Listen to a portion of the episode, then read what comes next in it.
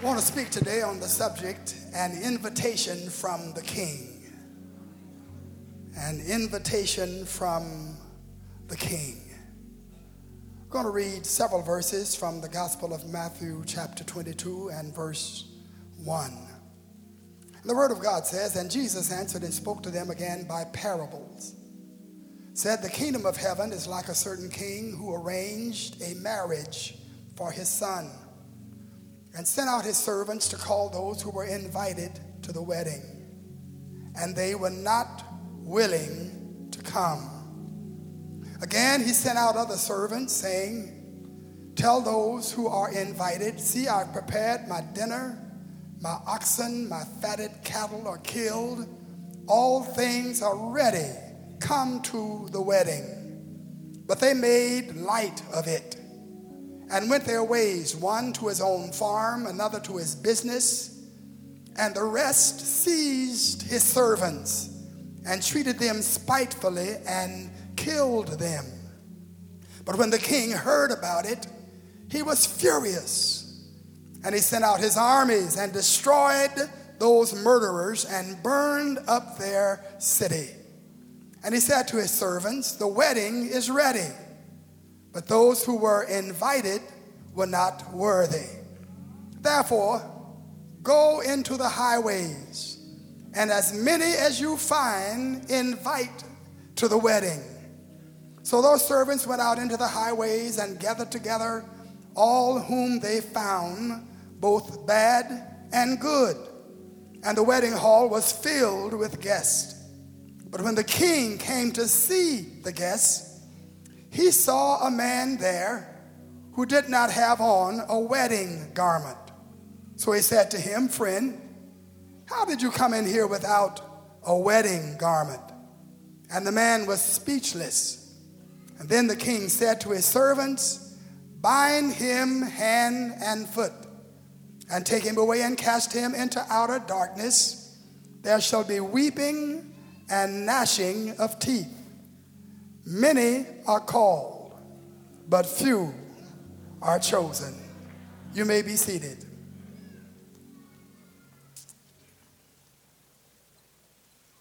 We have in the text today what is called a parable. A parable is simply a story told with the purpose of conveying and graphically portraying meaning and truth. Para means alongside, or closely related to. And Jesus introduces this story by saying the kingdom of heaven is closely related to, it is alongside, it is like this. The kingdom of heaven or the kingdom of God refers to God's domain and God's righteous rule over all things, but especially over those who honor him as king and over his church. So Jesus says, place this story alongside the kingdom of heaven so that you may better understand how the kingdom operates. In other words, the kingdom of heaven operates like this. The first character we meet in the story is a certain king. Democracy is historically a relative youngster on the scene of time. Monarchies have been around much, much longer. In ancient times, the word and the will of the king was absolute. The king had control of everything and access to everything in the kingdom and all of his subjects were obligated to obey his every command and pay his every tribute. This man was not just another man, he was the king. And the king had a son for whom he had arranged a marriage. And when I hear arranged a marriage, I don't hear arrange an event arrange the ceremony. I hear arranged the marriage. and then arrange the marriage event. In other words, it seems to me uh, that the king selected a bride for his son, and then he arranged for the wedding. Many young people get into bad marriages because they think of only one or two things when they select their mate. That is, if they think about anything at all. Parents are inclined to think of other things. Can I get a witness? Parents are not driven by passion or by sexual attraction, though they certainly understand passion and sexual attraction. But parents think about educational and social and religious and economic compatibility. Amen? Parents think about family background and they think about emotional maturity. Now, I'm inclined to think that uh, what the things that parents think about need to be thought about by people as they select their mates. I said the things that parents think about ought to be thought about when people select their mates. More than half of the marriages end in divorce. And that's all I'm going to say about that. but this thing, this king, I think, had selected a good wife for his son. And his son had gratefully and joyously accepted the choice that his father had made. So the king then began to make arrangements for the wedding and to put together proposed guest lists for the wedding and uh, for the wedding feast. This was a big event. The marriage of the king's son would determine the destiny of the kingdom. It would provide another heir to the throne. It would stabilize and strengthen the role of the royal family in the kingdom. So the king sat down to arrange for the wedding and to determine who was going to be invited. The king was at the top of the social ladder. Thus, he didn't have to worry about overshooting his economic status or overshooting his social clout. In certain social circles, there's a concern and a lot of strategizing to get invited by the right people to the right events. Somebody help me today? But one would think that everybody would be honored to be invited to this wedding and the wedding feast that was offered by the king. But in this case, it seems that everybody invited received two notices. They received an advance notice. And then, after receiving the advance notice, they received another notice when uh, the wedding was prepared and the time of the wedding had come. It was not as if they were surprised and could not attend because of inadequate notice. They had more than enough, enough notice uh, to clear their schedules, to arrange their schedules so that they could attend the event. But Jesus said, when the king's servants went out to invite the people to the wedding, they would not come. They were not willing to come. It's hard to comprehend. It's hard to understand. It's hard for me to delve into their unwillingness to come to the wedding. This was the king. It was going to be at the king's palace. The king was preparing sumptuous food that they would not normally have. They would have food for days to eat. They would not have to labor for it. They would not have to pay for it. They would not have to prepare it. People in that day were on a constant quest for food.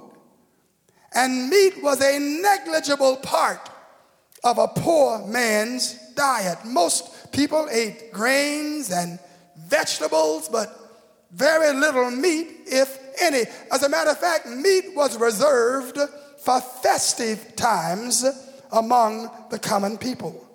And many times people had to leave their homes and travel to other lands and to other countries and to other nations just to get food. For every household was responsible for its own food supply. Had no supermarkets, they had no corner stores, they had no refrigerators, they had no freezers to preserve their food, and the king's diet differed greatly from the diet of common people. And here an opportunity is provided for them to eat foods that they normally only dreamed about. And as I understand it, the wedding feast was not just one meal limited in time, but sometimes the wedding feast went on for days and for days and a days. But to the king's amazement, they were not willing to come to the wedding feast. So the king sent out other servants telling uh, those who were invited, the king said, Listen, tell them that I prepared my dinner. My oxen, the fatted cattle are killed. All things are ready. Come to the wedding. Now, notice, he sent his servants to tell him this. He did not send his soldiers to tell them. He could have sent his soldiers and brought everybody to the wedding, but he wanted to be an act of their will. And he wanted them to respond out of love. And he wanted them to respond out of respect. But they were busy, one with his farm, another with his business. But the underlying fact is that they just did not respect the king. And they did not feel that they should submit to any request that he made unto them. They were so adamant in their refusal that the next time the king sent servants to them, they rudely and brutally mistreated his servants. And ultimately, they even killed the servants that he had sent to them. They were not just rejecting the feast, they were rejecting, were rejecting the king. And they were rejecting his authority to rule over them. So Jesus says that the king was furious when he heard about what they had done to his servants. And he sent his soldiers and he sent his armies and they killed those men that had murdered his servants and burned their city to the ground. No king could tolerate continual disrespect and rebellion. I said, no king could tolerate continual disrespect and rebellion, or else he would soon have no kingdom. A kingdom is where a king rules, and a king who does not rule literally has no kingdom. So after bringing down judgment on those who had slain his servants, the king then announced, The wedding is ready, the feast is ready, but those who were invited are not worthy. Sometimes you need to hold your head high enough and stick your shoulder, your, your, your chest out far enough and square your shoulders up and back enough so that people continually refuse your offer for friendship and your offer for fellowship. You're not just dithering around and pleading and hanging around. Please be my friend. You've got to hold your head high enough to say, well, I guess he or she is not worthy of my friendship and of a relationship with me. And so the king in this parable is the king of the universe, the Almighty God. The king in the parable represents God. The son of the groom represents Jesus Christ, the Son of God. The bride in this parable is represented by the church of Jesus Christ. For Ephesians 5 and 25 says, Husbands, love your wives, just as Christ also loved the church and gave himself for her, that he might sanctify and cleanse her with the washing of water by the word, and that he might present her to himself a glorious church, not having spot or wrinkle or any such thing, but that she should be holy and without blemish. And so Paul says, uh, marriage is kind of like Jesus and the church. And husbands ought to love their wives like Christ loved the church, for the church is the bride of Jesus Christ. The wedding feast itself had to do with the nature of what Christ has provided for us. Said so the wedding feast has to do with what Christ has provided for us. Look at your neighbor and say, The wedding feast is what Jesus Christ has provided for us. It's a feast. Should not be looked on as primarily an obligation or a responsibility or a drudgery or a drag. Living for the Lord ought be considered, and I'll tell you why in a moment, ought be considered a feast. Some people drag through their spiritual life, their walk with the Lord as if their teeth are being pulled out one by one and their fingernails are being pulled out and their toenails, they complain and go negative and talk about the pain and the misery and the sickness and the trouble that they face and that they go through living uh, for the Lord. But living for the Lord is a feast. And what the Lord has provided for us is a free feast. Not a feast that we have to pay to receive, not a sacrifice, not a high price to be paid, not some code of, of, of, behavior or meritorious conduct that we have to be involved in to be invited to uh, the feast. It is a feast. It is a joyous, wonderful, delicious feast. Clap your hands and praise the Lord. The Bible says, Oh, taste and see that the Lord is good. Blessed is the man who trusts in him. Oh, fear the Lord, you his saints, for there is no want to those who fear him. The young lions do lack and suffer hunger, but those who seek the Lord shall not lack any good thing. Tell your neighbor it's a feast. The psalmist in Psalm 23 and verse 5 says, He prepares a table before me.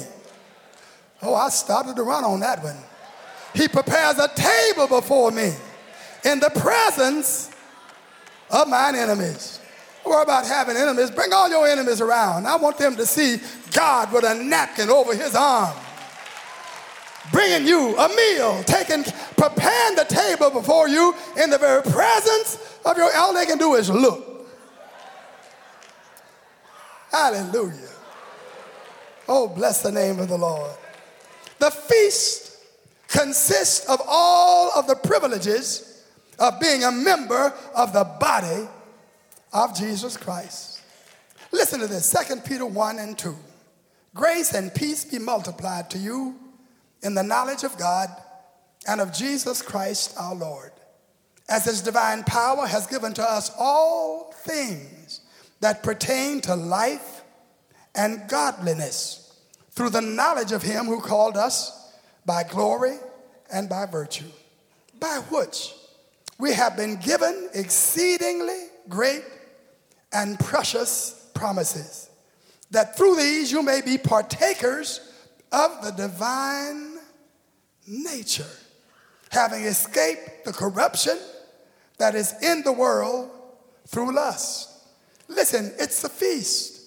We are so connected to God, and God is so connected to us that the Bible says that we are partakers of the divine nature. We can tap into the divine wisdom, the divine power. We have the privilege of feasting on the things of God and enjoying the might and the power of God in our lives. Look at your neighbor and say, It's a feast. The feast is to partake of the divine nature of God. The feast is to be a partaker of the new covenant. We've got a new contract. We've got a new covenant with Almighty God. And listen, if God gives you a contract, you've got a contract that is to your advancement, for your good, and for your blessing. And uh, also, it's a feast uh, because it, it is comprised of the forgiveness of God. The Bible says he'll take our sins and for, cast them into a sea of forgetfulness and that he'll remember them no more. Aren't you glad God chooses not to remember your sins? So many laden and burdened by guilt, so burdened by the cares of life and by the things and the mistakes that they've made in their lives, but God says it's all forgiven. I know everything about you, but I'm forgiving everything you've ever done that displeased me and that was against my will and my plan. The feast is the favor of God. I love to say that favor is worth more than anything you could ever have. If you've got God's favor, you can get anything else that God would have you to receive. God would bless you with its favor. It's, it's a good conscience. Isn't it wonderful to have a clean conscience? Amen. The devil tries to condemn you. People will sometimes to make you feel guilty and make you feel low and make you feel unworthy. But when the Lord comes into our life, he purges us from an unclean, dead conscience and shares with us the joy and the life of Almighty God. Uh, the feast is to be a partaker of the promises of God. How many of you know the promises of God are sure? The promises of God are yea and amen. If God says it, God is going to do it. And when you are a child of God, it's a feast because you can partake of the promises of God. Hallelujah. It's a feast because it's access to the throne of grace. Aren't you glad you've got access to the throne of grace? We have not a high priest who cannot be touched by the feeling of our infirmities, but who was tempted in all points like as we are, yet without sin, and therefore we can come boldly to the throne of grace and find mercy and grace to help. You can go to the throne of grace. God will extend you mercy for sins that are past, and He'll give you help that you will not commit the same sins or other sins in the future. You'll find grace to help. Clap your hands and praise God. it's a feast because it is the comfort and the presence and the anointing and the power of the Holy Ghost. It's a feast. It's not a deprivation. It's not a drag. It's not a struggle. The Lord says, listen, this is a feast. It's a joyous feast. It's material and physical possessions and provisions. For the Bible says in Matthew 6 33, Seek ye first the kingdom of God and his righteousness, and all these things shall be added unto you. But not only is it provision, but it's also providential involvement in our earthly pursuits. For Romans 8 and 28 says, For we know that all things work together for good to them that love the Lord, to them who are the called according to his purpose. Somebody ought to be getting glad in here because it's a feast. Oh, don't let the devil turn your mind away from the fact that it's a feast and make you feel bad, make you feel low, make you feel depressed. When you think about the fact that you've been invited to the feast, you have everything to rejoice about and be glad about. It's a feast because it's freedom from fear. God has not given us a spirit of fear, but of love and of power and of a sound mind. And the psalmist said, Yea, though I walk through the valley and through the shadow of death, I will fear no evil, for you are with me. Your rod and your staff, they comfort me when you're going through trouble and going through distress, you can walk in courage and without fear because God Himself is right there walking beside you. The feast is everlasting life. Does anybody in here have everlasting life? God so loved the world that he gave his only begotten Son, that whosoever believeth in him should not perish, but shall have everlasting life. Oh, bless the name of God. It's a feast. It's a feast because we have everlasting life. Oh, yes, the grave stands in the way, but the grave for the believer is just a doorway, it's not a destination. It's just a dropping off place where you drop that body off for a little while and later on you're going to come back and pick it up, but it's going to be a resurrection body. But to be absent from the body is to be present with the Lord. And, and, and so you're not uh, in for some long, cold slumber uh, in the ground when, when your body and your spirit are separated. Your spirit goes back to God. Your body goes in the grave for a little while, but the trump of God is going to sound, and the dead in Christ are going to rise, and spirit and body will be reunited and forever you'll be in the presence of Almighty God. Somebody ought to clap your hands and praise God. Paul said in 2 Corinthians 5 and 8, we are well pleased rather to be absent from the body and to be present with the Lord.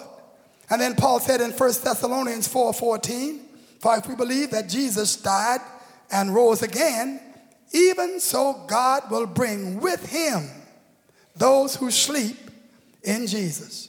And 1 Thessalonians 4, 24 and 16 says, For the Lord himself will descend from heaven with a shout and with the voice of an archangel and the trump of God, and the dead in Christ will rise first.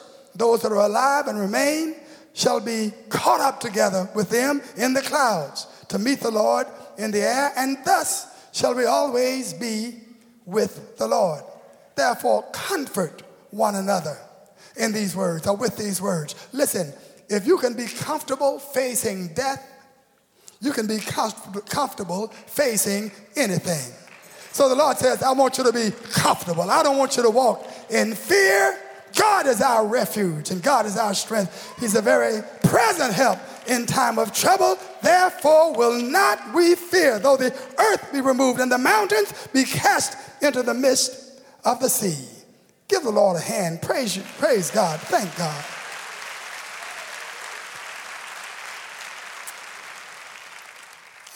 Me a little while. I'm, I'm, I'm trying to dig into this a little bit and get, get along the way here.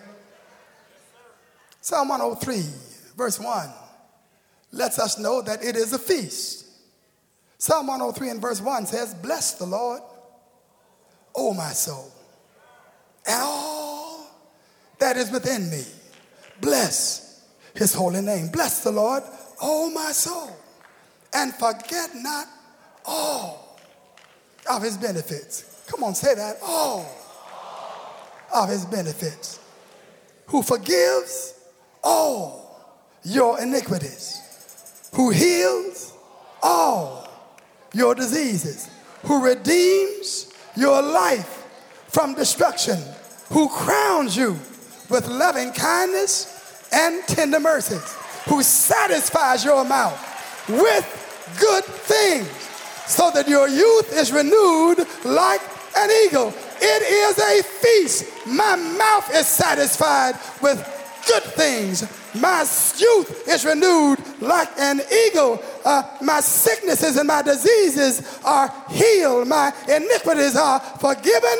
Bless the Lord and forget not all of his benefits. I, I, I just feel like taking a praise break and thanking God for the feast. Hallelujah. Stop talking about it's a hard way, it's a tough way. Stop talking about your burdens, about your worries, about your cares. Stop talking about how rough you're having it. When you think of the goodness of Jesus and all he has done for you, your soul ought to cry out, Hallelujah. Thank God, thank God, thank God, thank God. Tell three people it's a feast, it's a feast.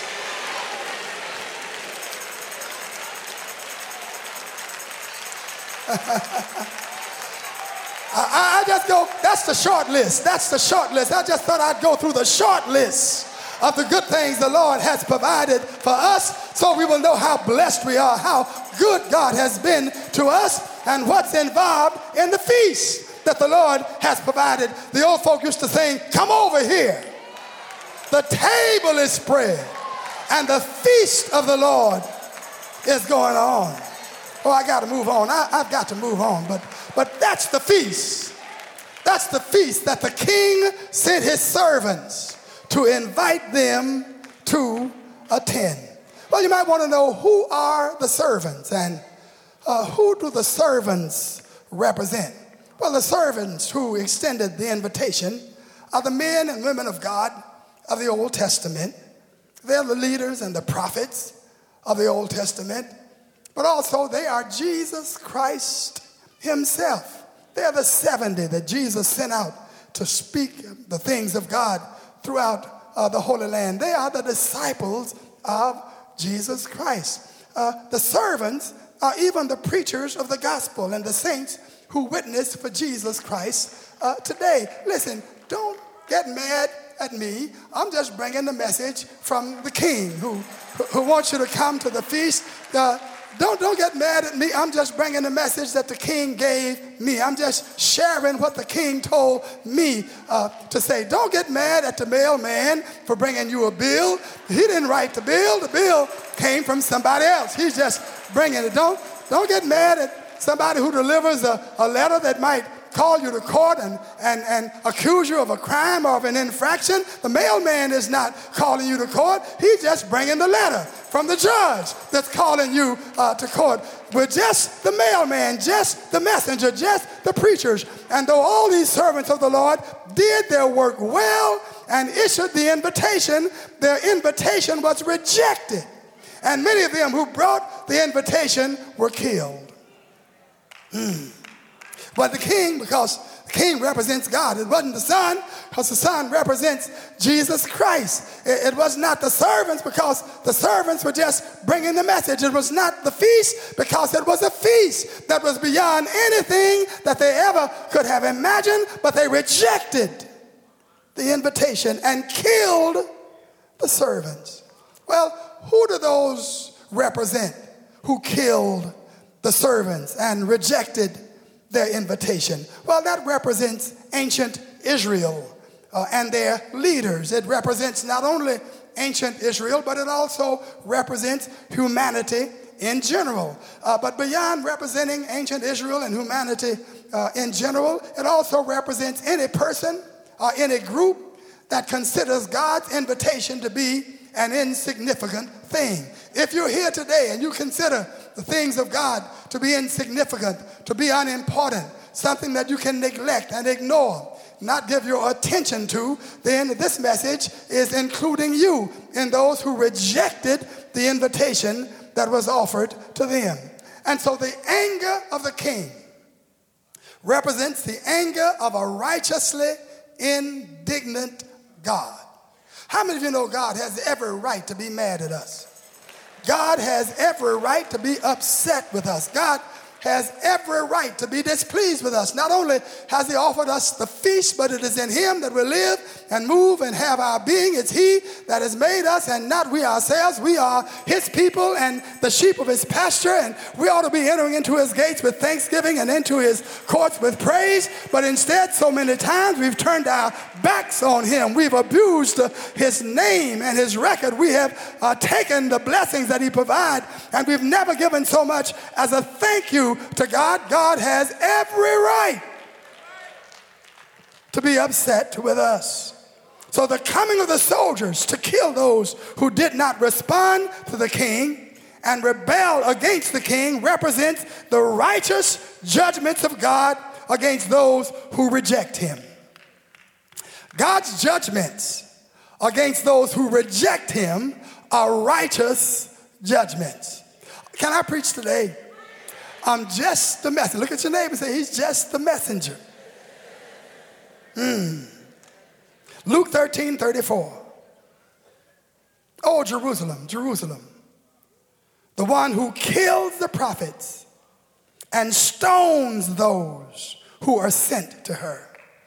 How often I wanted to gather your children together as a hen gathers her brood under her wings, but you were not willing. See, your house is left to you desolate. The chicken, seeing the hawk of the eagle flying overhead, exposes her body, spreads her wings, and says to her little chicks, Come and hide under my wings. If anything happens, it'll be me and not you. Come and hide. But the little chicks would say, No, we're not going to do it. We'd rather be out here on our own. We'd rather be out here by ourselves. We'd rather do our own thing and take our chances with the hawk. And Jesus said, Your house is left to you desolate. In the year nine, or uh, 70 AD, in the year 70 AD, the Roman Emperor Titus came with his soldiers, his army, and he destroyed Jerusalem and burned the city of Jerusalem to the ground. Listen to this message from the Lord. It's in Romans chapter 1, verse 18. And it says, For the wrath of God is revealed from heaven against all ungodliness and unrighteousness of men. The wrath of God is against all ungodliness and all unrighteousness, who suppress the truth in unrighteousness. Because although they knew God, they did not glorify him as God, neither were they thankful, but became futile in their thoughts, and their foolish heart was darkened. Professing themselves to be wise, they became fools and changed the glory of the incorruptible God to an image made like corruptible man. Verse 24, therefore, God has given them up to uncleanness in the lust of their hearts, to dishonor their bodies among themselves. Verse 26, for this reason, God gave them up to vile passions. Verse 28, and even as they did not retain God in their knowledge, God gave them over. He gave them up, He gave them up, and He gave them over to a debased mind, to those things, to do those things which are not fitting, being filled with all unrighteousness, sexual immorality, wickedness, covetousness, maliciousness, full of envy, murder, strife, deceit, evil mindedness. They are whisperers, backbiters, haters of God, violent, proud, boasters,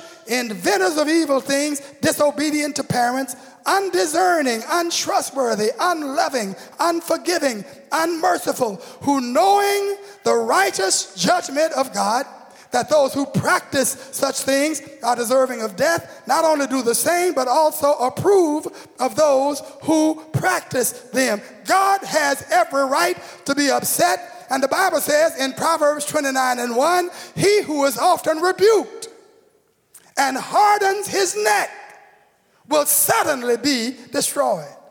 And that without remedy. Aren't you glad God sends his messengers before he sends his soldiers? I, I said, You ought to be glad that God sends his messengers before he sends his servants. He always sends uh, his, his servants before he sends his soldiers. I beg your pardon. I'm glad that he sends his messengers and his servants before he sends his soldiers. Matthew 22 and 8. The king said to his servants, The wedding is ready, but those who were invited are not worthy. Therefore, go into the highways and as many as you find, everybody, I don't care who they are, invite them to the wedding. So the servants went out into the highways and gathered together all whom they found, both bad and good, high and low, rich and poor, had a record, uh, had an addiction, had a problem. They found them all, both bad and good, and the wedding hall was filled with guests. Those who rejected the invitation were rejected. Israel, who rejected Jesus, was herself rejected.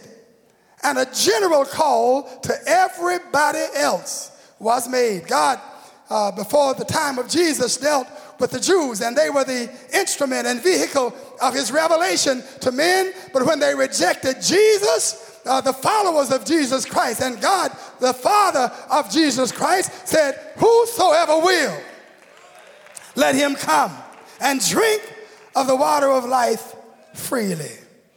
Those who refuse the things of God, those who refuse the invitation to the wedding feast of God, must not assume that God's to wait around till they get ready.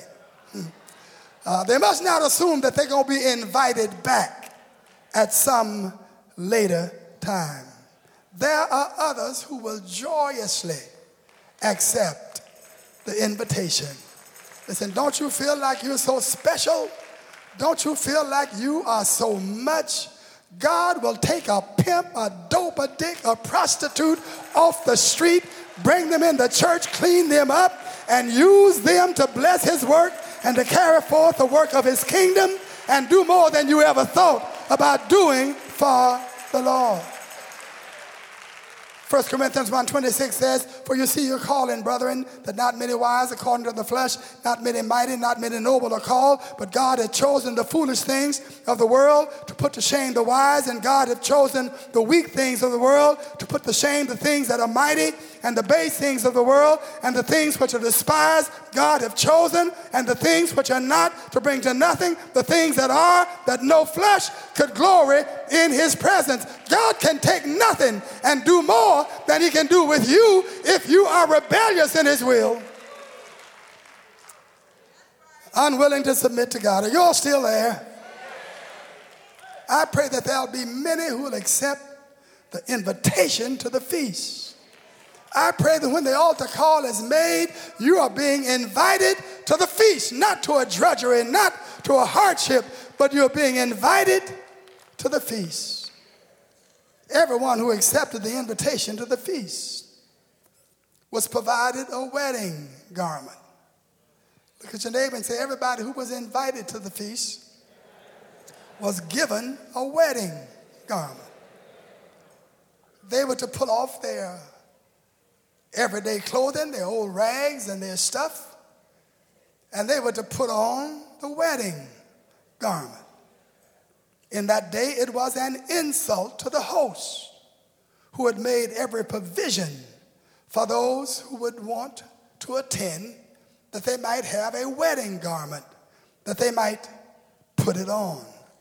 And so it was an insult to the host for this man to come in and not put on the wedding garment because the host had made every provision for him to change.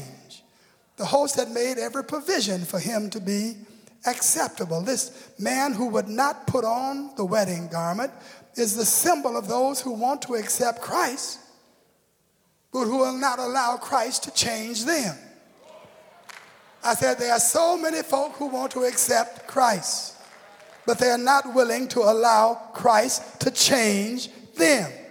1 Corinthians 5 17 says, Therefore, if anyone is in Christ, he's a new creation. All things have passed away, but behold, behold, all things are become new. But there are some folk who say, Yes, I'm going to accept Christ, but all things are not going to become new. They're going to be just like they were before. Even though I'm accepting according to my understanding, Jesus Christ.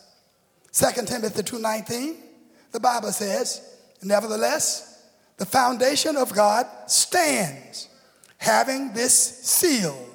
The Lord knows those who are his. And let everyone who names the name of Christ depart from iniquity. Everybody. God accepts us as we are, but He loves us too much to leave us as we were. Oh, look at your neighbor and say, God accepts us as we are, but He loves us too much to leave us as we are. 1 Corinthians 6 and 9 says, 1 Corinthians 6 and 9, just a messenger. Do you not know that the unrighteous shall not inherit the kingdom of God. Be not deceived, neither fornicators, nor idolaters, nor adulterers, nor homosexuals, nor sodomites, nor thieves, nor covetous, nor drunkards, nor revilers, nor extortioners. It's not these people that, that uh, are, are rejected, it is their lifestyle, it is their behavior, it is the things that they are involved in. God, and, and, and the Lord brings us out in verse 11. He says, And such were some of you, but you were washed, but you were sanctified, but you were justified in the name of the Lord Jesus and by the Spirit of our God. God does not care what you were, but when you come to God, God washes you up, puts on a clean garment, and you're able to walk in the power, the righteousness, and the goodness of Almighty God. If God could raise Jesus from the dead, then God can free you from sin and help you walk uprightly in His will. Clap your hands and give praise to God.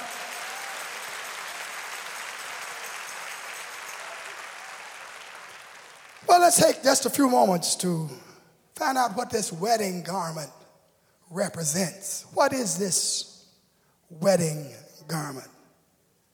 Since we know that the king represents God, we know that that king would not look on the outward appearance because God looks at the heart. Though men look on the outward appearance, the Lord looks at the heart. And so the Lord looks at the heart and the mind. And, and, and Paul described the wedding garment when he talked about Jesus in Philippians 2 5. Let this mind being you which also was in Christ Jesus, who being in the form of God, did not consider it robbery to be equal with God, but made himself of no reputation, took the form of a servant, coming in the likeness of man, and being found in appearance as a man, he humbled himself, and he became obedient unto death. So the wedding garment is humility and it is obedience. And when Jesus submitted himself to God in humility and obedience, the Bible says God has highly exalted him and given him a name that's above every name. That at the name of Jesus, every knee shall bow and every tongue shall confess that Christ is Lord of all. And so, when you have the mind of Christ, you come to God clothed in humility and you come clothed in obedience, but you also come clothed in righteousness. Everybody say righteousness. For Revelation 19 and 8 says, And to her it was granted to be arrayed in fine linen, clean and bright, for the fine linen is the righteous acts of the saints. Your righteous life is uh, your robe. It's, it's your wedding garment, your life of righteousness. You're obeying the will of God and walking in the way of God. That is your righteousness. Uh, Romans 13 and 12 says, Let us cast off the works of darkness and put on the armor of light and let us walk properly as during the day, not in revelry, not in drunkenness, not in lewdness or lust, not in strife, not in envy, but put on the Lord Jesus and make no provision for the flesh to fulfill the lust thereof. Listen, you are putting on Jesus. Look at your neighbor and say, Jesus is my wedding garment. Hallelujah. The whole armor of God is your wedding garment. I wish I had time to say this, but praise is your garment. For Isaiah 61 and 3 says, Put on the garment of praise for the spirit of heaviness. Does anybody have on the garment of praise? Anybody have the garment of worship, the garment of thanksgiving? Come on, give God some praise. I'm through. Everybody stand on your feet, clap your hands, and give praise to the Lord. Give praise to God.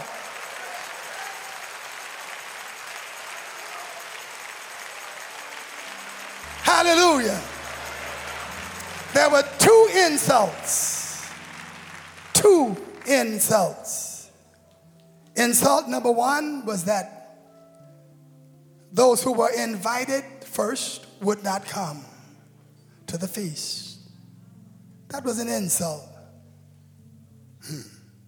Insult number two was the man who accepted the invitation would not put on the wedding garment. In that day, you did not refuse an invitation to a wedding feast. And in that day, if you went to the wedding, you conformed. You had enough respect for the king, enough respect for the host to put on what he provided. It was better than anything they had anyhow. But their rebelliousness, his disrespect, caused him to show up saying, Take me like I am and not at all. I'm going to wear what I want to wear. I'm going to do what I want to do. And I'm going to do it right up here in the middle of the wedding feast. Two insults. But then there were two wonderful provisions.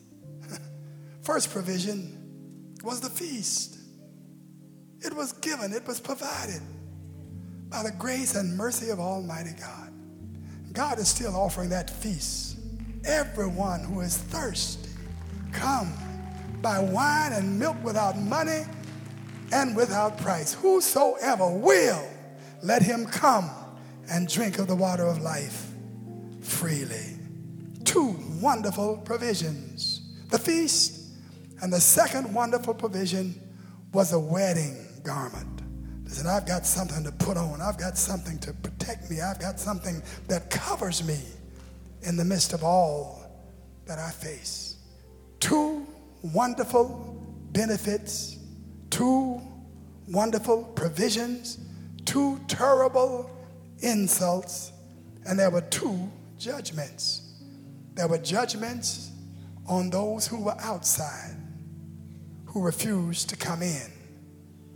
And there were judgments on those on the inside who acted like they were still outside, as if they did not know and love the Lord. Romans 7:23 the wages of sin is death but the gift of God is eternal life. Isaiah 55 and 7 let the wicked forsake his way and the unrighteous man his thoughts and let him return to the Lord and he'll have mercy on him and to our God for he will abundantly pardon. If you know that the Lord is filled with abundant pardon, come on, give God a praise that He uh, pardoned you abundantly. Hallelujah. Jesus is the Son, who represents the groom. He was the king's son. Nobody in the kingdom could deserve getting married to him. Whoever he married, it was a step down, a more from his level. But he loved his father so much, and he loved the one whom he would marry so much that he married them just the same.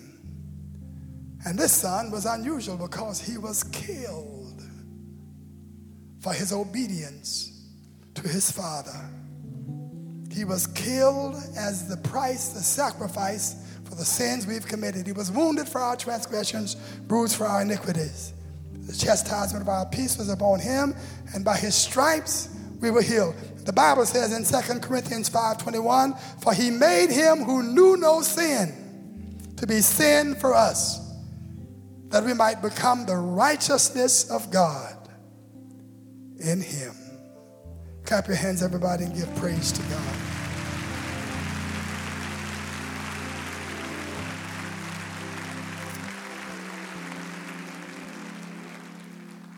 Question is only three groups here today. The group who is refusing to come to the feast, those who come to the feast but don't come with their full mind and heart in dedication and commitment to the Lord. And there are those who came to the feast, put on the wedding garment, and fully surrendered their lives to the Lord. Hallelujah.